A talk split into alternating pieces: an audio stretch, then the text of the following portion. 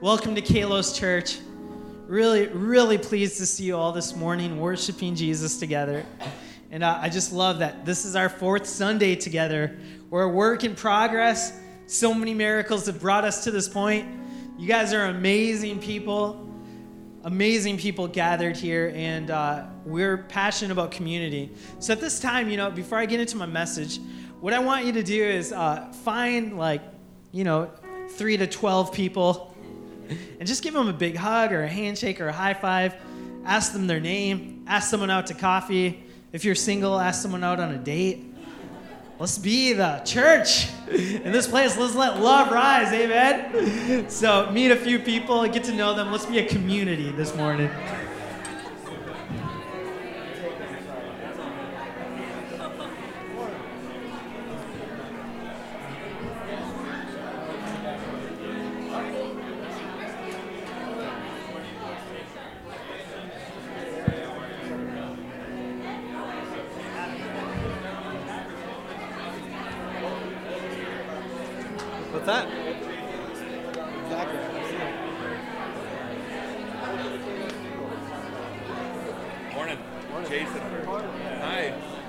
To see you.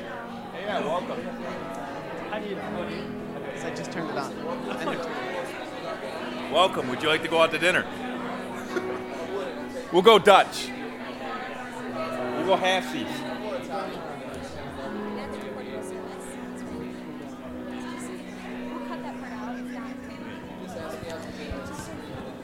Awesome. Again, welcome to Kalos Church.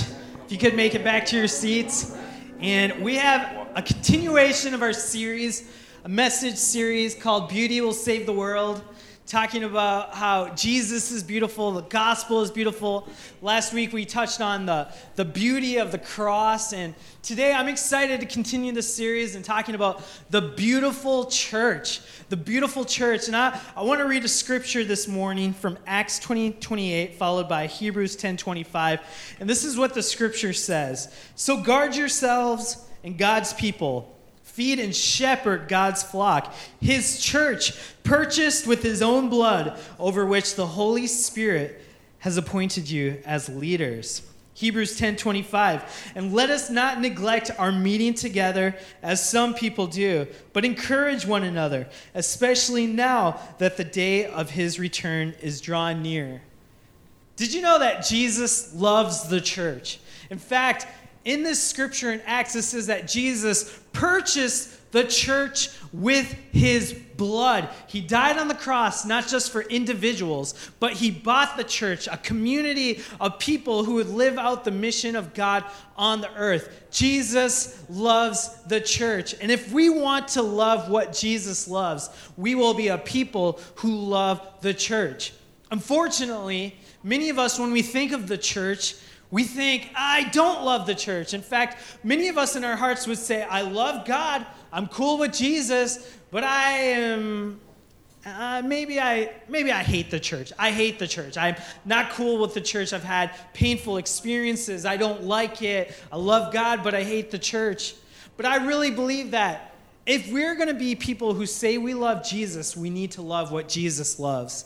And he loves the church. He purchased the church with his own blood.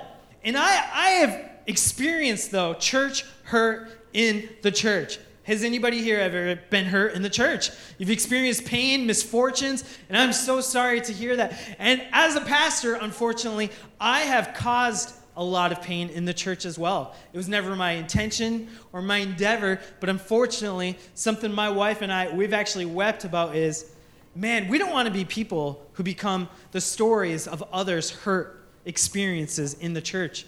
I remember one time I was preaching a message, and uh, someone threw a piece of candy on the stage. And uh, I don't know what happened to me, but I, I, grabbed this piece of candy and I was a little upset that someone threw it at me while I was preaching because it distracted me. So, kind of joking, kind of serious, I took this like, uh, like piece of gum, hard candy, and I, I, I, I pelted it as hard as I could at the person while I'm preaching. It hits him in the lip and he starts to bleed, and I can see it. And I am thinking to myself, I am a horrible pastor. I just made someone bleed while preaching the holy, sacred scriptures of our Lord. I'm a horrible person. One time I was setting up for a church event, and there was this huge light bridge above the church stage, and I was in charge of actually tearing it down. And there's some protocol that you had to go through so you could safely tear it down. I decided to ignore some of that protocol, and I was in a hurry, and I wanted to get out of the church really fast. I had some plans, and so in a in a, a hurried panic, I started unsafely dismantling this light bridge and it began to fall. And these things holding up the, the lights, they are really heavy, made out of metal, really heavy, painful, death causing metal, okay? And this thing began to fall down and I realized, oh my goodness, everyone's gonna blame me for this. And as I saw it teetering and beginning to fall down, I began to walk away. into the distance so nobody would know it was me. And it did fall, and it hit a 14 year old kid named John Banta, and he got a concussion and had to go to the hospital. His church hurt was because of me. I remember one time I was uh, in, a, in an environment where we were singing songs, and uh, I was newly a Christian, learning to follow God. I didn't have all of the, the customs down, I didn't have all the words right.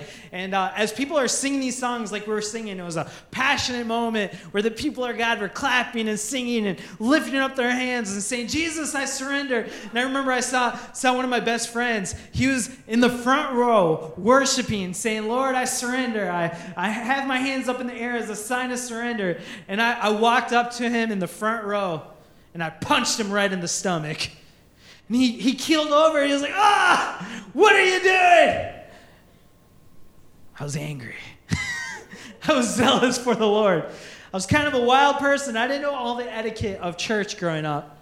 And unfortunately, I caused a lot of church pain for people. And uh, we've all experienced church hurt at some point. Many of us, maybe this is your first church experience.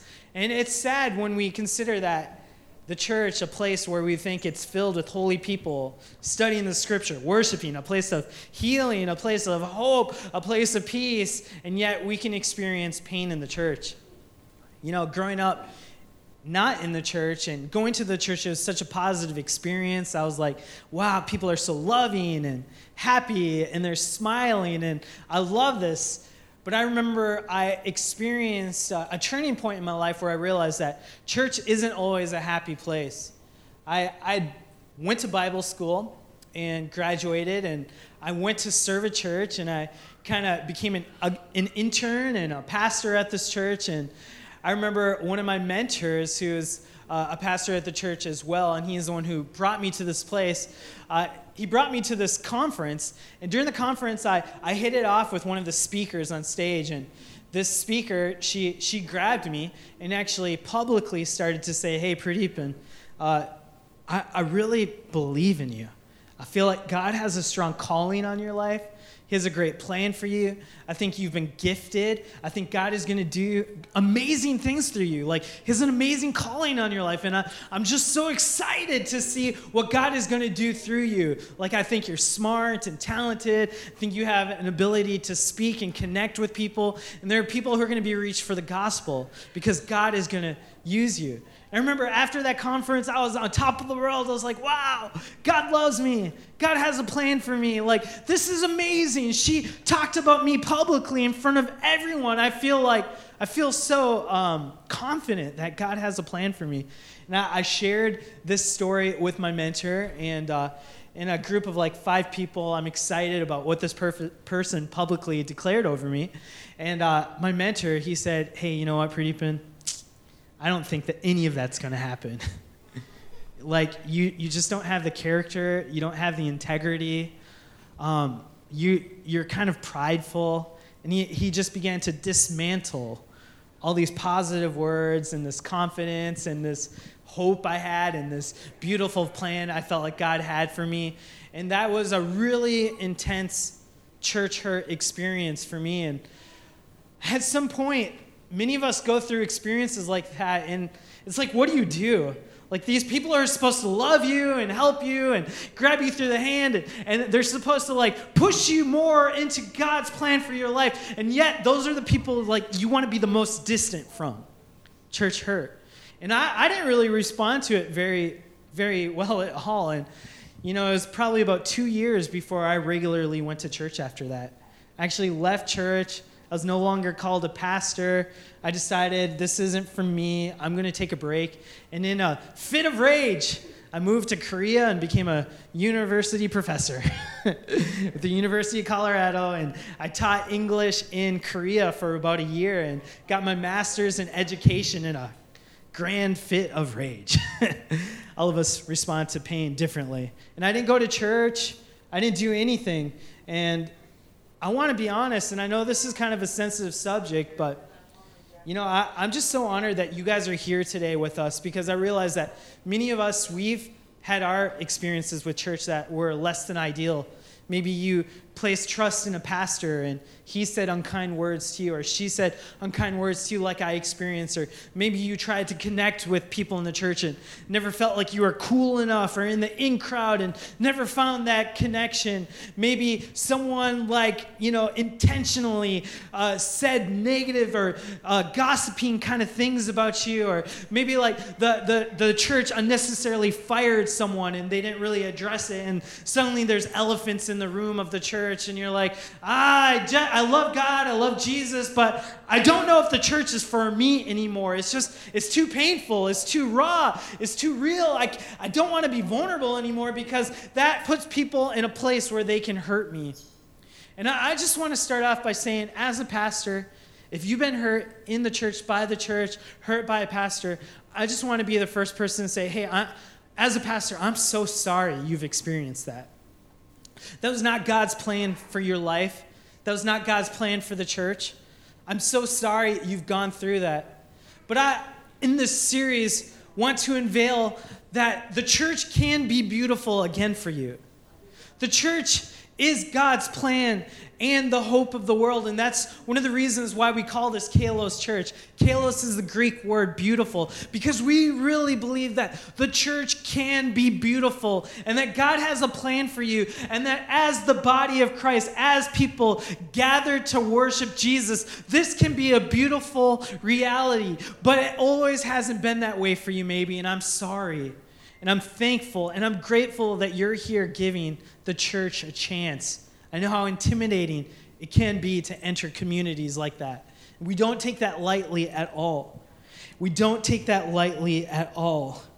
And so I, I realized, like, you know, I was reading this, this survey. It said, it was a Barna survey, and it said 34% of people feel like they stopped going to church because of hurtful experiences that they've experienced. And if that's you, I want to walk you through a journey where we can believe in the beauty of the church again. And so I, I, just want to kind of address what is the church and why is it beautiful? And so I want to talk about one of the first instances in Scripture that we see the word church mentioned, and it's from Matthew 16, 18. And Jesus is talking to Peter, and he says this And I tell you, you are Peter, and on this rock I will build my church, and the gates of hell shall not prevail against it. The church, the church is not what many might think it is. Many times we think of the church as a building or the church as a place we can go, or hey, I'm gonna go clean the church, I'm gonna go paint the church. But I want to really reintroduce and kind of reform an understanding of what the church is. In fact, the church comes from a Greek word called ecclesia. Everyone say ecclesia. Ecclesia. Look at someone to your left and say ecclesia. So the church is not a building, the church is from the word ecclesia, which has many definitions, but it's most often known as a called out group of people or a people assembled for a specific purpose. So the church, the ecclesia, is all God's people everywhere called out for a specific purpose. And our purpose is to make disciples of Jesus Christ to make known the beauty of Jesus, to teach everything that Jesus had taught, everything that Jesus had demonstrated, to destroy the works of darkness, to destroy death and replace it with life. So we are all God's people everywhere, called out for a specific purpose. That is the ecclesia. It is not a building. So look at someone and say, the church is not a building. And so, nice, very good. And this can be kind of awkward because you're going to find yourself saying, hey, I'm going to go to the church. Well, you know, and then you're going to want to correct them. Well, hey, guys, the church is not a building, it's, it's God's people gathered for a specific purpose. And uh, I, I like this reality because in nature, the church is meant to be outward focused. The church is meant to destroy the gates of hell. The church is meant to make a difference in this world. And I think many of us can be disenfranchised with the church because we kind of see it as a holy huddle, a place where we, we just kind of huddle and cuddle and we hide away from the world and we don't want to interact with all the evil and all the darkness. But the church isn't just like a garden to be tended, it's an army to be deployed. Our very nature is to destroy the works of darkness. And so we see in Matthew 16, 18, and I tell you, you are Peter, and on this rock I will build my church, this rock being a revelation that Jesus Christ is the Lord, and the gates of hell shall not prevail against it. And uh, I, I think my wife was telling me the other day that uh, Michaela, I think Michaela is here. Uh, she was saying that she likes Kalos because it, it really feels like this is a church that's on mission. It's on mission. And I was like, ah, oh, that is the most amazing compliment ever. Because we desire not to be a place where just Christians kind of gather and hide away from the world, but we want to make a difference in this world. Is there anybody here who wants to make a difference in the world? That you want, you're sick and tired of things dividing us as a people, dividing this nation. You're sick and tired of racism and poverty and all these, these sicknesses ravaging our people. And you're like, I want to be a part of a group that actually acknowledges injustice. I want to be a part of a group that actually makes a difference. Well, that's what the church is all about. And Kalos Church, yes, we have this mission to make known the beauty of Jesus, but we didn't really pick that mission. The mission's always existed since Jesus empowered and built the church. And we have this mentality that, you know, a church just gets together and we're going to figure out what are we going to do as a church? And the church has a mission. But I want to offer a new idea to you that it's not that the church has a mission, it's that the mission has a church. Okay? The church doesn't just have a mission, the mission has a church that we've inherited from Jesus, that we are a group of God's people everywhere, called apart, set apart to make a difference in this world, to destroy the gates of hell. And I'm, I'm so proud of our launch team for this reason. How many of you guys are on the launch team here at Kalos Church or are part of the team? Because these people get it. They realize, hey, the church isn't just for me, that we are the church and we exist for the world. The church isn't just for my needs to be met, but I want to make a difference. Did you guys know that these launch team members get here at like the butt crack of dawn? I mean, they're getting here at like 7:15 a.m. Some people people earlier at like 6.50 they're driving this huge big box truck at like 6 a.m that gives everyone a heart attack when you drive that thing have you ever driven a big truck? Who here has done that? It is super scary. And not only that, it is stick shift and you have to like double clutch it. I'm not even really sure what that means. And they're doing that at 6 a.m., driving through the hills, driving through the city, because they realize the church isn't just to feed my needs alone, but we are the church and we exist for the world and we want to destroy the gates of darkness. We want to make a difference in this world. The church doesn't just have a mission, the mission has a church, and that's what you and I are called to do. And I, I love the church, and I realize that many people have been hurt in the church. But I want us to be a people that don't just judge the church by misrepresentations of it, but by the ideal that Jesus said the gates of hell will not prevail against the church. How many of you guys believe that death does not have to win anymore? Darkness doesn't have to win in this nation anymore. Racism doesn't have to divide us anymore. That the gates of hell will not prevail against the church that is on the offense, destroying the defensive gates of hell. I love that and I believe in it. And we're giving our lives to it. And this launch team is giving our lives to it. And if you want to join this team, come on. Go to Kalos Church right after, or go to Crash Course right after service and join us. We'll tell you the story. We'll tell you all the ways you can get involved so we can make a practical difference in this world. I love it. You know, I think the church is beautiful, and maybe I'm a little biased, but my family, as you know, they came from Sri Lanka as refugees escaping a genocide. They're going to commit suicide as a family. And the pastor said, Hey, live with me and my family in our trailer home.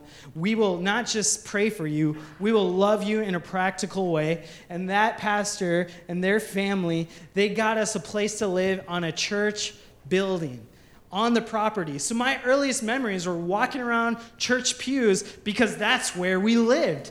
And I saw the church say, hey, we're not just going to pray for you, we're not just going to give you positive thoughts, but we're going to make a practical and tangible difference in your life. How many of you guys like music? Guess what? The church was the first group to organize written music in the world. How many of you guys like universities? Education. Who likes education? Can we give a round of applause for education? Who doesn't read so good, though? if you like universities, woo! Universities! 100 of the 110 original universities in America, guess what? They were started by churches. Who likes that we have orphanages in America? Most of the orphanages were started by churches in America. In fact, I was reading USA Today the other day and uh, talking about Hurricane Harvey. There's this uh, guy that was working with FEMA that was one of the organizers to make sure people could be rescued from the water and get on their feet again and have food and supplies to live. And this guy said about 80% of all recovery happens because of nonprofits, and the majority of them are faith based said Greg Forrester, CEO of the National VOAD. The money is raised, all raised by individuals who go and serve, raised through corporate connections, raised through church connections, and amounts to billions of dollars worth of disaster recovery assistance, he said. 80% of all the recovery through faith based groups, primarily the church. Isn't that amazing that the church would step up and say, hey, those victims of the hurricane, we're going to help you? Don't you guys want to be a church like that? That actually says, we're going to make a difference, we're going to do something, we're going to have people's backs, we're going to destroy darkness. I love the church, I love music. I love orphanages. I love universities. Can we give it up for universities one more time? Woo! I don't know why I'm so passionate about universities. but you know, I, I just want to say that Jesus loves the church. And in this scripture, he purchased the church with his blood. He purchased it. And I want us to be people who say, Jesus, if you love something, I'm going to love it. Jesus, if you love the church enough to lay down your life to redeem it, hey, I am going to do the same as well. And there, there are analogies in the church. The church is known as God's body, the church is known as God's bride, the church is known as God's flock. And there's a scripture in Ephesians where Jesus even is uh, known to be having a bride, and that bride is the church. In Ephesians 5 25 through 27, it says, Husband, love your wives. And all the wives said, Amen. amen. And all the wives said, Amen. amen. Husbands, love your wives as Christ loved the church and gave himself up for her, that he might sanctify her, having cleansed her by the washing of water with the word, so that he might present the church to himself in splendor, without spot or wrinkle or any such thing, that she might be holy and without blemish. You know, this is one of the most beautiful imageries we get about the church because really God only established two institutions on the earth marriage and the church. And he compares the two. And he says, Husbands, love your wives as Christ loves the church. Jesus loves the church. And I want us to be a people who love the church like he does. We are the bride of Christ as the church. You know, my, my stepbrother just got married in Iowa this last weekend, and I loved it. They, they were at this church building. Church building, see what I did there? They're at this church building that his great, great, great, great grandpa built in Iowa. And we're there, and the bride is beautiful. My brother, he's just so handsome. They're so in love. And, uh, you know, I love my brother. I grew up with him. But could you imagine if I walked up to his bride and him and they were standing together and I say, hey, Josiah, I, I love you, but I cannot stand your bride. She's not perfect. She's ugly. She's miserable. You can do way better. Like, you can do way better. Hey, oh, hey, do you need anything help for the ceremony real quick? Or, sorry, but hey, you can do better than that bride. She is but ugly. Like, are you kidding me? Why would you ever marry her? We would think, oh, that's not even thinkable. We would never do that. But we do that with the bride of Christ all the time. Jesus, I, I love you. God, God, you're cool. But I, I just can't stand the church. I hate the church. Do you know that hurts the heart of God? Jesus bought the church with his blood. He believed in the church because he knew that he would get, destroy the gates of hell and darkness. That the church is the hope of the world. That Jesus said, Hey, I'm putting my hope in the church. This is my plan A, and there's no plan B. That the church was God's idea. The church was God's idea. And in the same way, like, how my brother, he would not be super happy if I bashed on his wife. In the same way, we cannot bash on the church without hurting the heart of God. And while I acknowledge many of us have experienced hurts, and I'm, I'm just like you, I've been brought to the point of tears and weeping. There was a season of my life where I avoided the church. After being a pastor for two years, I left because I was hurt so deeply and so painfully. But if we're going to love what Jesus loves, we need to love the church. And I realized that the church is a work in progress. And that's why I like in this passage it says, Husbands, love your wives as Christ loved the church and gave himself up for her, that he might sanctify her, like cleanse her, having cleansed her by the washing of the water with the word, so that he might present to himself in the future, future a holy church, a church without blemish. We're a work in progress. How many of you guys are a work in progress? You know, there might be a perfect church out there, but I'm going to be honest with you. As soon as I step into that church, it's not going to be perfect anymore. Because I, I have issues. And at Kalos Church, I'm going to be honest, no perfect people are allowed here. If you're a perfect person, you're not allowed here at Kalos Church because I don't know what to do with you. Unless you're Jesus. Then you're welcome. Jesus, we want you. You're perfect. but the fact is, we're filled with broken people, and we're a work in progress. And this breaks my heart, but at Kalos Church, we're going to hurt you. At times, we're going to mess up. And in the same in marriage, this comparison. Like, I, I married my wife and I, I love her and we made this commitment, but we hurt each other all the time. But I'm committed to her. I love her. I believe it's a beautiful relationship because behind every beautiful thing, there is some pain. And in that pain, we choose to love each other. We choose to stay committed. And I, I believe that we, as the bride of Christ, need to make a commitment saying, Jesus, we will be your church. We will be committed. We're not going to abandon the church like a father might abandon a family because every child, amen, they need a family. But I really believe that every child of God needs the church. And we are God's people everywhere. And if we're going to love what Jesus loves, we need to love the church because we are the hope of the world through Christ. Amen. That we aren't just a church that exists for ourselves, but we are the church and we exist for the world. And we're work in progress. And you know, there are wrong reasons to love the church. Someone I want to list. Don't love the church because of what it does for you because sooner or later it won't do enough. Don't love the church because of a leader. Don't love the church because of me and Amrita, because human leaders are fallible and will let you down.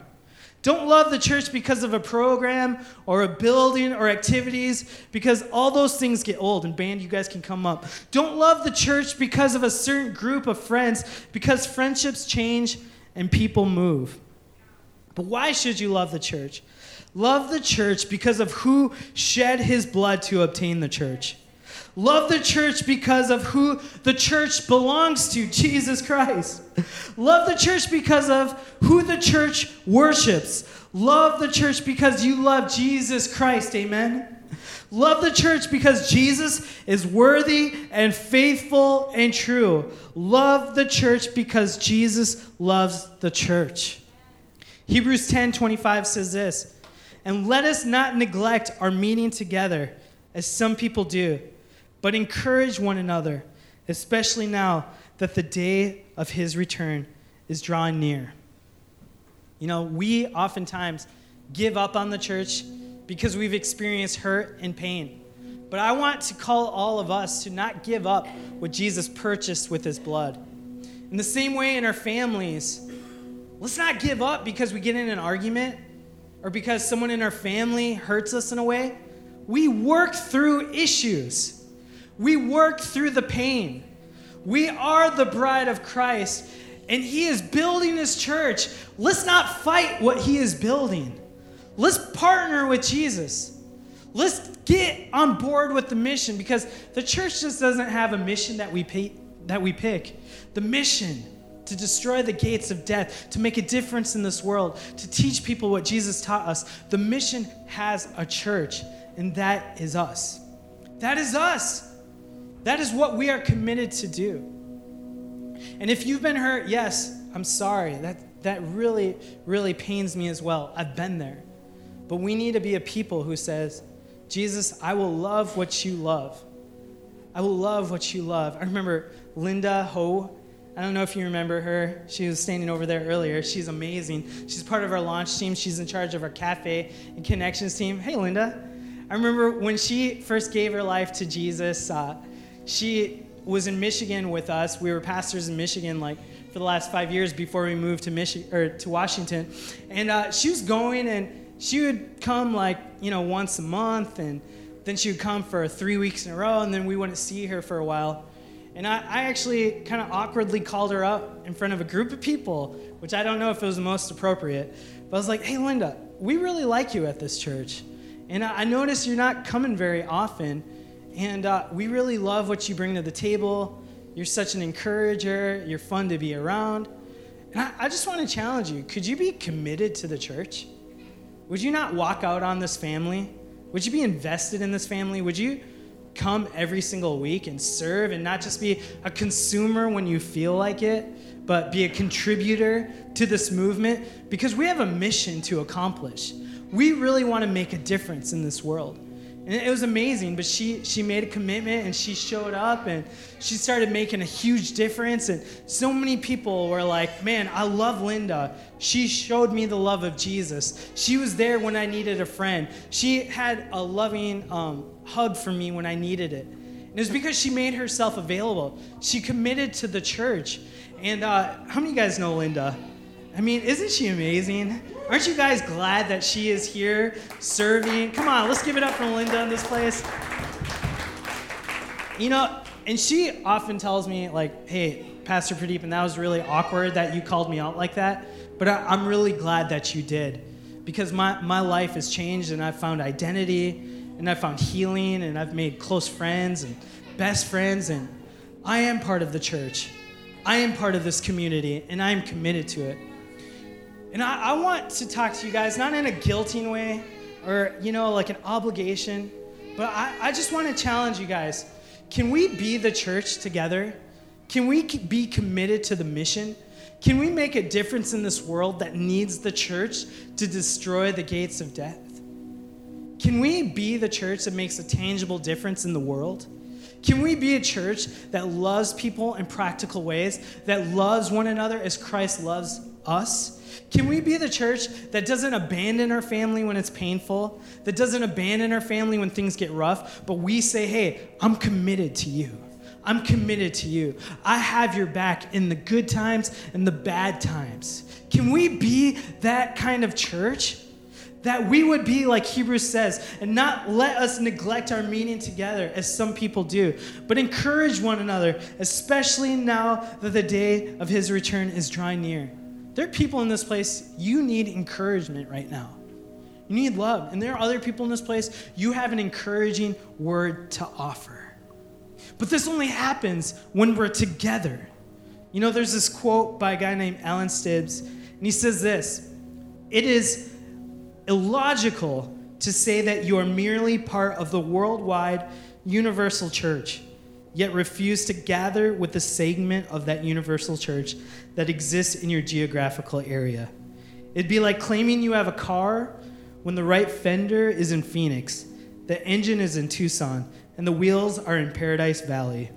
You don't have a car, you have the beginning of the inventory for a junkyard. It just won't function until the pieces are put together. My challenge is that we would make a commitment, that we would unify under the name of Jesus and be the church that brings hope to the world. Let's bow our heads. Father, I pray that you would show us why you consider the church beautiful, why it was worth purchasing with your blood. Lord, I pray that even right now, we would say, Jesus, if you love something, I'm going to love it too. If you're committed to something, if you're building the church, I'm going to build it with you. Jesus, I, I will invest my time, my talents, and my treasure. I'll make myself available to build this thing. I'll use the giftings you've given me to build this thing. I will use the money you've given me to build this thing because I want to see what you want. I want to love what you love. And I want to see the gates of Hades destroyed and the name of Jesus lifted up. If you need to renew your commitment to love what God loves, the church, just do that in your own time right now. If you've abandoned the church, if you've let hurt steer you away from what Jesus loves, why don't you just say, Jesus, I'm sorry I've abandoned the thing you're building. But right now, I, I choose again to partner with you, to do what you're doing, to say what you're saying, to love what you're loving.